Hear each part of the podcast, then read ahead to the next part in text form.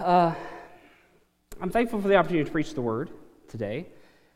The first time that I ever preached, I was, a, I was a freshman in college, and my university gave the opportunity for folks to, a handful of us, to go off to the local Southern Baptist local associations, and they would drop us off. Pastors would come and get us, never having seen us before, no clue who we were, and open up their pulpits to us on a Sunday night, which uh, was quite brave.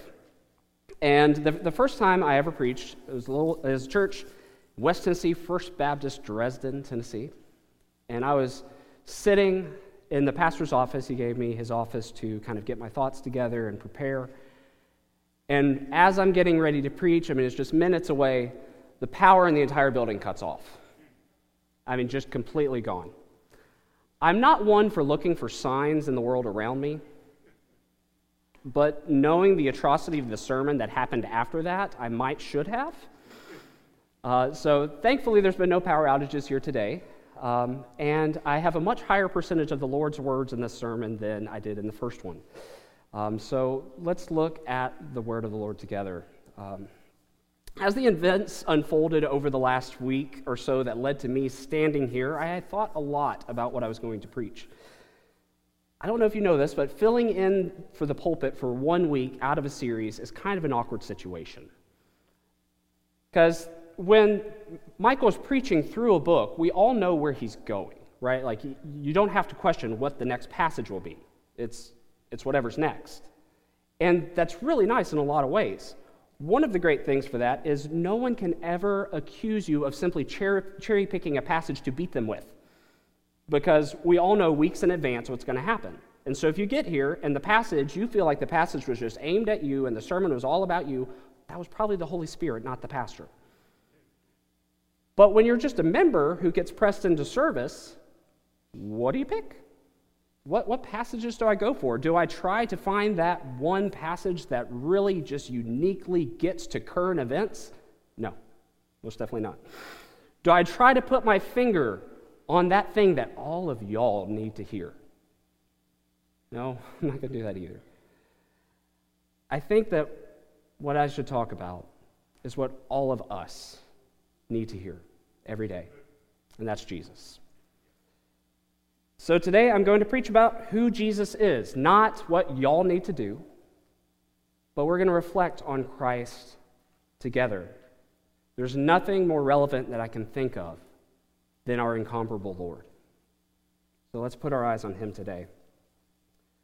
The more I prayed and considered what I was to preach this week, I had a lot of passages going in mind, really four passages that just kept coming over and over and over again. And I had a really hard time picking. So I'm going to use all four of them. I hope you had a good breakfast. No, it won't be that long. Uh, the anchor passage I want to use is John chapter 1, verses 1 through 18. So please turn with me to John chapter 1 verses 1 through 18. And let's pray. Father, your word is true. Your word is what we need today. I am not a fitting vessel to bring your word, but I thank you that you allow me to preach your word today. And you allow me to read your word to your people. I pray that as we engage a lot of familiar texts today, texts that many people in this room I know can quote, they know them well, they've heard them preached. I pray that you will protect us from the danger of familiarity, that we will hear your word afresh, that we will hunger and thirst for your word. May we be transformed by your word. May we hide your word in our hearts that we might not sin against you. Conform us to the image of Christ today by the power of your Spirit through your word. It's in Christ's name I pray. Amen. John chapter 1. In the beginning was the Word, and the Word was with God, and the Word was God. He was in the beginning with God. All things were made through him, and without him was not anything made that was made. In him was life and the life was the light of men. The light shines in the darkness, and the darkness has not overcome it. There was a man sent from God whose name was John. He came as a witness, to bear witness about the light, that all might believe through him. He was not the light, but came to bear witness about the light. The true light, which gives light to everyone, was coming into the world. He was in the world, and the world was made through him, yet the world did not know him. He came to his own, and his own people did not receive him. But to all who did receive him, who believed in his name, he gave the right to become children of God, who were born not of blood, nor of the will of the flesh, nor of the will of man, but of God. And the Word became flesh and dwelt among us. And we have seen his glory, glory as of the only Son from the Father, full of grace and truth. John bore witness about him and cried out, This was he of whom I said, he who, he who comes after me ranks before me, because he was before me. And from his fullness we have all received grace upon grace. For the law was given through Moses, grace and truth came through Jesus Christ. No one has ever seen God, the only God who is at the Father's side. He has made him known. This is the word of the Lord. Now let's walk through this passage together. There are two main points I want to show in this passage and its companions. First, Jesus is glorious. Jesus is glorious. There are few verses in all of Scripture that portray the majesty of Christ like this passage. It teaches us a great deal about Jesus, but it is easy to get distracted by the details. And I must confess, as a historian, there is a major temptation for me to chase a lot of bunny trails. I would love to tell you all about ancient Greek tr- traditions about the Word, the Logos, and all this. I would love to just chase that bunny of the councils of the church and Nicaea and Chalcedon and Constantinople, but I won't. This is not, this is not a history lecture, it's not a class. It's time for us to delve into the Word. All those things I think help us understand the Word. But I want to just look at the Word, not get distracted by the details, but let the details point us to the Lord that is talking about. So let's look at this passage and see the glorious truths contained therein. First, and I'm going to have a very apparent outline. That's what I do. I like it. So uh, if you like taking notes, that's great. If not, sorry, there's no outline. So, first, Jesus Christ is God eternal, the second person of the Trinity. Christ is eternal. There never was a time that Jesus was not. There never was a time when Jesus was not. In the beginning was the Word, and the Word was with God, and the Word was God. Of the four gospel accounts, John is unique in how he starts. Mark takes us straight to John the Baptist. It just begins John the Baptist and Jesus' ministry. There we are. Matthew and Luke, y'all are all very familiar with because we just spent a whole month with them of looking at the Advent, looking at Christ's genealogy, looking at the birth narrative and the virgin birth, all these things, the, the nativity. You're very familiar with these. John, from the get go, goes completely different. He starts all the way back before time. In the beginning was the Word. To give us this grand, glorious picture of Christ that he did not begin, Jesus did not begin in a virgin's womb. 2,000 years ago. He never began. He has always been. He always will be. So, one, Jesus Christ is God eternal, the second person of the Trinity.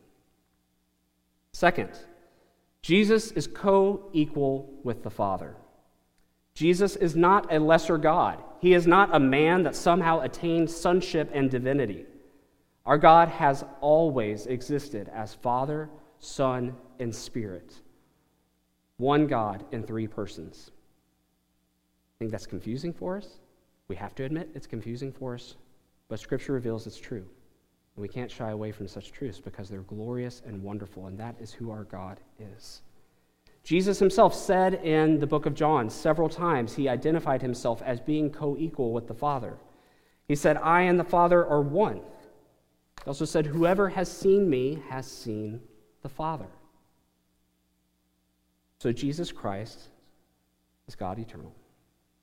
It's co equal with the Father. Hebrews 1 tells us that Jesus is the radiance of the glory of God and the exact imprint of his nature, and he upholds the universe by the word of his power. So Jesus Christ, Jesus Christ is God eternal, the second person of the Trinity. Jesus is co equal with the Father. And Jesus is the agent of creation and the sustainer of all things. In the beginning was the Word, and the Word was with God, and the Word was God. He was in the beginning with God. All things, all things. The Greek word is all things were made through him. Hearing this passage should instinctively draw your attention. When I say the words in the beginning, God created the heavens and the earth. John means for this. He means for you to hear this. When you start a book like this, in the beginning was the Word. In the beginning, God created the heavens and the earth. It takes us to a grand cosmic scale that Christ created everything. Everything exists for Him, through Him, by Him. A preposition you can think of, it's about Jesus. Jesus made everything. Everything exists through him and for him. Not only is he the agent of creation and the sustainer of all things, when you think about what that means to be a sustainer, there is not a heartbeat that you have that does not come from the Lord. My youth pastor, when I was growing up, always would say this, and always kind of, the way he emphasized it kind of creeped me out. But he was like, Do you have any idea how miserable your life would be if God turned off the blink button? if you couldn't blink, if all of a sudden God didn't allow you to unconsciously blink all the time? I mean, we think about all the little things that go on in our lives where God is sustaining us. And Scripture tells us that that is Jesus sustaining us. So Jesus is the agent of creation and the sustainer of all things. Jesus Christ is light and life. These are words we see over and over again in the book of John. I encourage you sometime to read the book of John uh, in, a, in a sitting, in a sitting or two, and just read it through and look for light. Look for life. Look at these words. Every major theme that John is going to use throughout the Gospel of John, he picks up in this first chapter. That Jesus is light and life. Paul wrote in 1 Timothy 6 of Jesus He who is the blessed and only sovereign, the King of kings and the Lord of lords, who alone has immortality, who dwells in unapproachable light Jesus is completely and utterly holy. When we talk about his light, light reveals truth, light is, a, is an image for his holiness. We cannot look at him in his glory. We can't even look at the sun. We can't look at the sun without squinting or without going blind. And Christ's glory is so great, his light is so great, that we would perish if we were to see it we have a much better chance of surviving on the surface of the sun than looking at Christ's glory with our sins unatoned.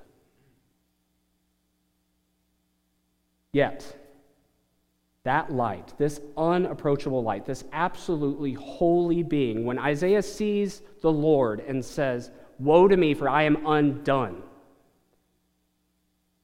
that light, that Holy One, that source of all life, that source of all goodness, who is incomparably good, who is the measure of all goodness, that light which would burn us in an instant,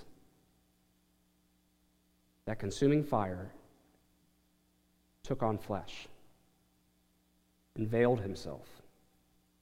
The true light, which gives light to everyone, was coming into the world. Jesus is glorious. He is amazing. He is worthy of all of our praise, and we can so easily forget how wonderful He is. And so I want us to look at these passages and to just reflect on who He is, how good He is, and how amazed we should be by Him.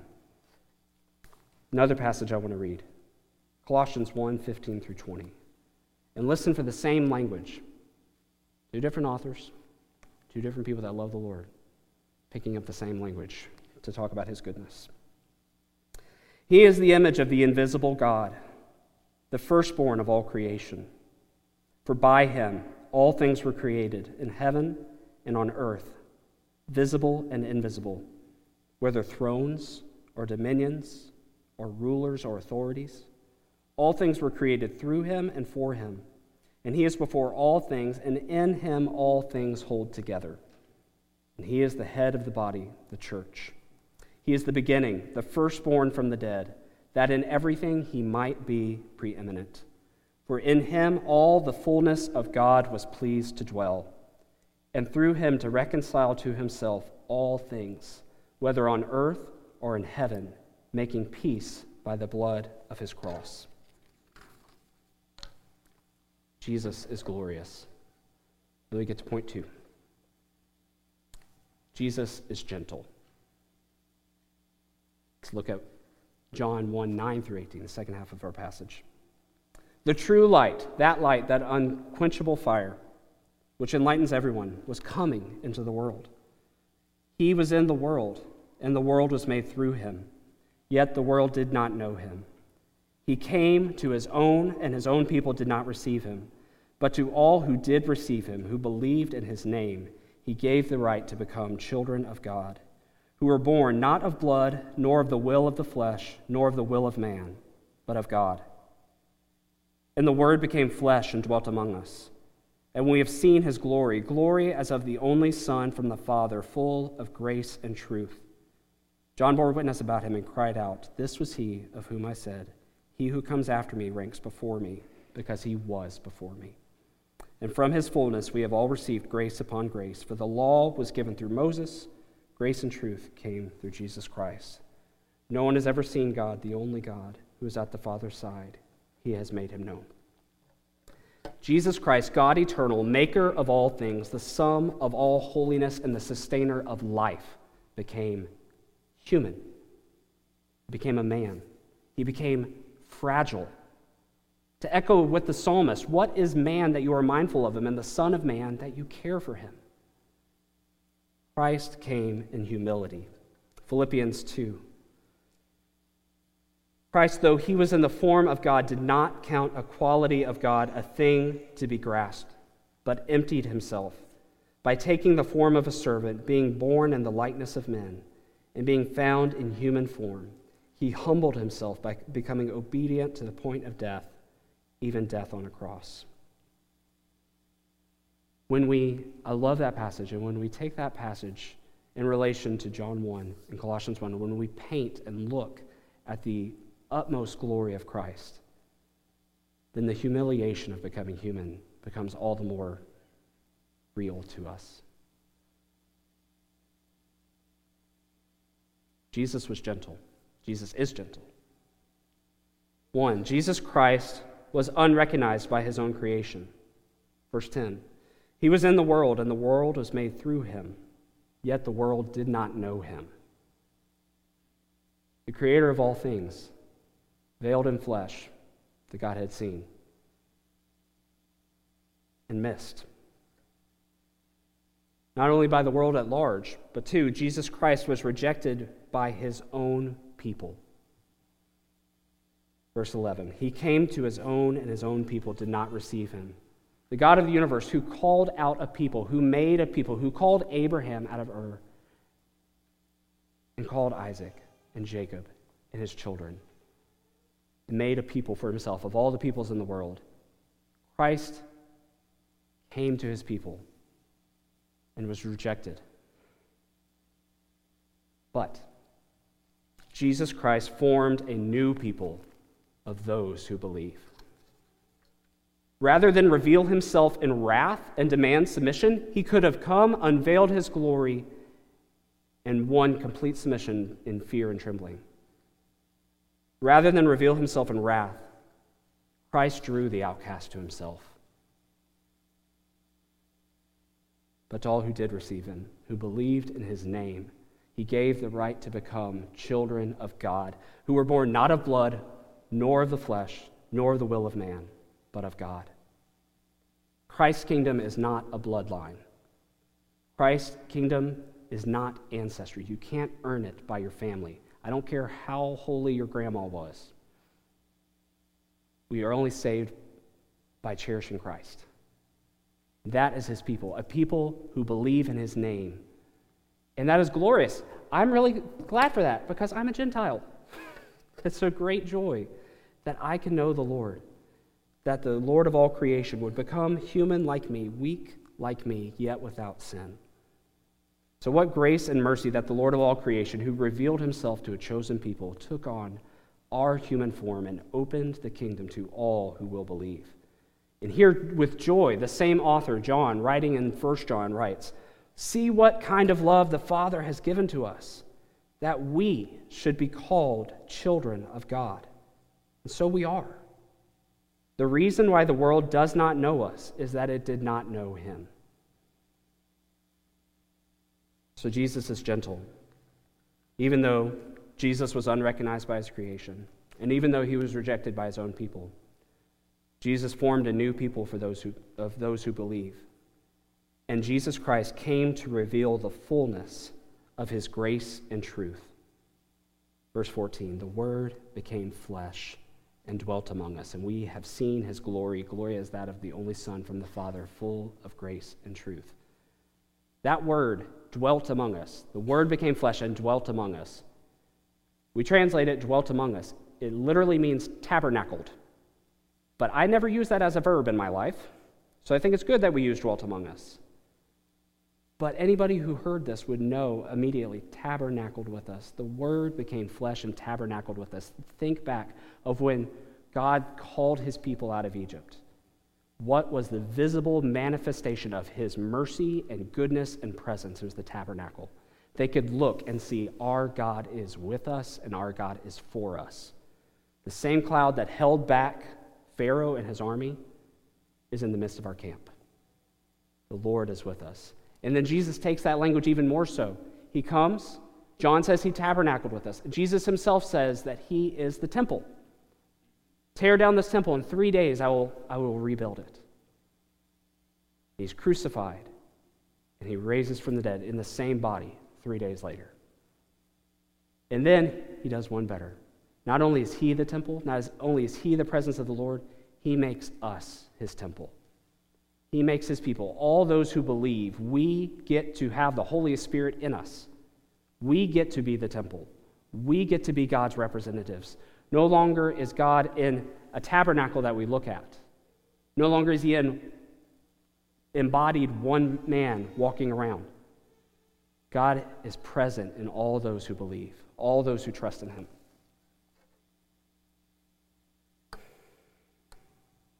Grace and truth came through Jesus Christ. He came to reveal grace and truth to us. Verse 17 For the law was given through Moses Grace and truth came through Jesus Christ. Jesus came to reveal his heart to us. He didn't just come to judge, he could have. He could have come and shown his glory, and all would have bowed. And he will one day. One day he will return that way, fully unveiled, his light shining for all to see, and it will be terrifying for those who do not know him. But he came in gentleness and meekness there's one place in the Gospels where Jesus explains his heart and says, This is what I'm like. Only one that I know of. That's what other people have said in books, so I'm going to trust them too. Matthew 11, 28 through 30. Come to me, all who labor and are heavy laden, and I will give you rest. Take my yoke upon you and learn from me, for I am gentle and lowly in heart and you will find rest for your souls. For my yoke is easy and my burden is light. Jesus veiled his glory and stepped into darkness to rescue the hurting. He demonstrated his eternal holiness and purity in a human body like ours. He reached out to touch a leper to heal him. Christ's cleanness overpowered uncleanness and a man who hadn't felt the tender touch of another human being for ages was healed by the physical hand of his Creator. Jesus is gentle. As religious leaders of Jesus' chosen people led people as they groped in blindness themselves and as they led people into pits. Jesus, the light of the world, gave sight to humble, blind beggars, people that were believed to have been cursed from birth.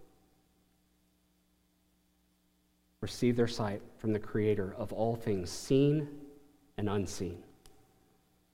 The woman at the well who had tried to quench her deepest longings and thirst in relationship after disappointing relationship received living water from the Son of Man. And one day, all those who cherish Christ will know the tender touch of their Creator and Savior, as He will wipe away every tear from their eyes. And death shall be no more, neither shall there be mourning, nor crying, nor pain anymore, for the former things have passed away. Jesus is glorious and Jesus is gentle.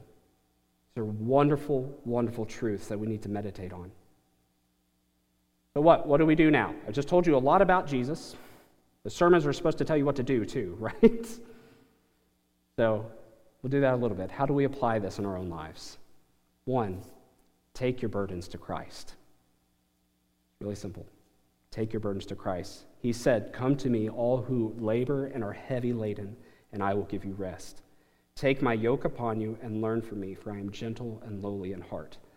This is a, this is a great ironic statement. A yoke is something that weighs down your shoulders and puts you to work. And Jesus says, Come to me, I'll give you a yoke that will lift you up.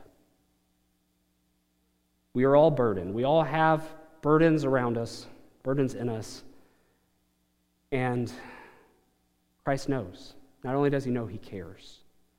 Jesus is great and glorious. He's light and life. He's the sustainer of all things. He is in heaven, gloriously dwelling in unapproachable light. Yet he knows you and he cares about you. He cares about your fears, your concerns, your pains. Take them to him. His old hymn says Jesus knows all about our struggles. He will guide us till the day is done. There's not a friend like the lowly Jesus, no, not one. A lot of truth in that. Oh, so, one, take your burdens to Christ. Two, meditate on Christ's greatness. Go and pore over these passages. Look at John 1. Read John 1. Read Colossians 1. Read Philippians 2 and just meditate on them and think who Jesus is and how glorious and wonderful and great he is. First John tells us, Beloved, we are God's children now, and what we will be has not yet appeared. But we know that when he appears, we shall be like him, because we shall see him as he is. And everyone who thus hopes in him purifies himself as he is pure. So meditate on the Lord's greatness. As you hope in him, as you meditate on him, he purifies you as he is pure. The more we look at Christ, the more we dwell on him, who he is, his glory, the more we forget about our own concerns. If we're looking at Jesus, we can't be looking at ourselves. It's the other hymn on the music. I'm going to keep referencing hymns.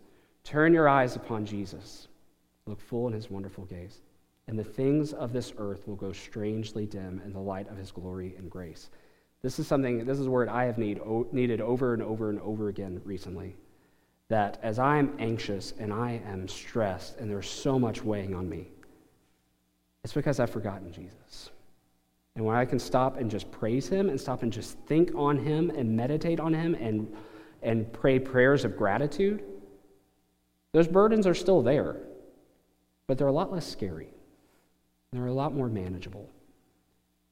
And I can look back on them in the weeks after and say, the Lord brought me through that because He was sovereign over it the whole time. I was the one freaking out. He never freaked out at all. So, one, take your burdens to Christ. Two, meditate on Christ's greatness. And three, praise him and praise him to others. Praise the Lord. How, much, how many of our prayers are just, Lord, help me with this, help me with that, oh, I want this, please heal this person, please get rid of this virus? I think those are all really good things to pray. But we should also just meditate on the Lord's goodness and praise him for it. Lord, you are eternal. You do not change, so I know I can trust your word and just keep reminding yourself of, of His greatness, His glory. Pray, pray to Him. Sing to Him. Who cares if you can sing or not? Sing to Him. We're called to.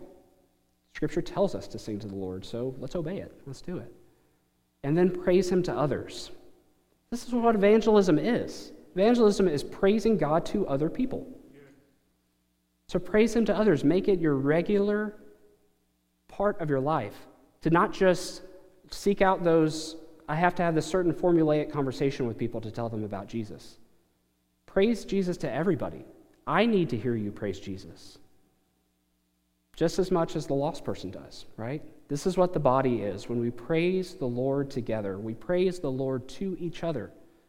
Tell each other what the Lord is doing in your heart, what the Lord has done in your life, how the Lord has brought you through the pain. Because there's always someone hurting, there's always someone with burdens to bear. And when Christ said, Come to me, and I will lift your burdens, a big part of what, how he does that is through his church. Blessed be the God of all comfort who comforts us in our afflictions so that we can comfort others. And so, if the Lord has brought you through something, share it. Encourage one another. We're in a weird time. You have been talked at for the past 30 minutes by the music guy because we're in a weird time. But the Lord is good, and the Lord is faithful, and his word is true. And I hope that I can encourage us all to just rejoice in him. So let's, let's pray together, and Jeff's going to come up and lead us in singing. Lord Jesus, you are magnificent. I cannot begin to tell of your glory, to tell of what you've done in my life, to tell of what you've done in my family's life, to tell what you've done in this church. But Lord, I pray that you would give me the opportunity to continue praising you. Thank you for every man and woman in here. Thank you for all the words of encouragement I have received this week and this morning, all the people that have been praying for me and for this body. I rejoice that you have called me into a body of believers that love you and that model how to love you. May we rejoice in the hope of the glory of God today. May we rejoice in you above all else. There are real problems out there, and we all have real burdens. And I don't want to minimize that at all. But I thank you that you invite us to come to you and that you won't add more burdens to us, that your burden, in fact, takes ours away. You are great and glorious, and we praise your holy name. Amen.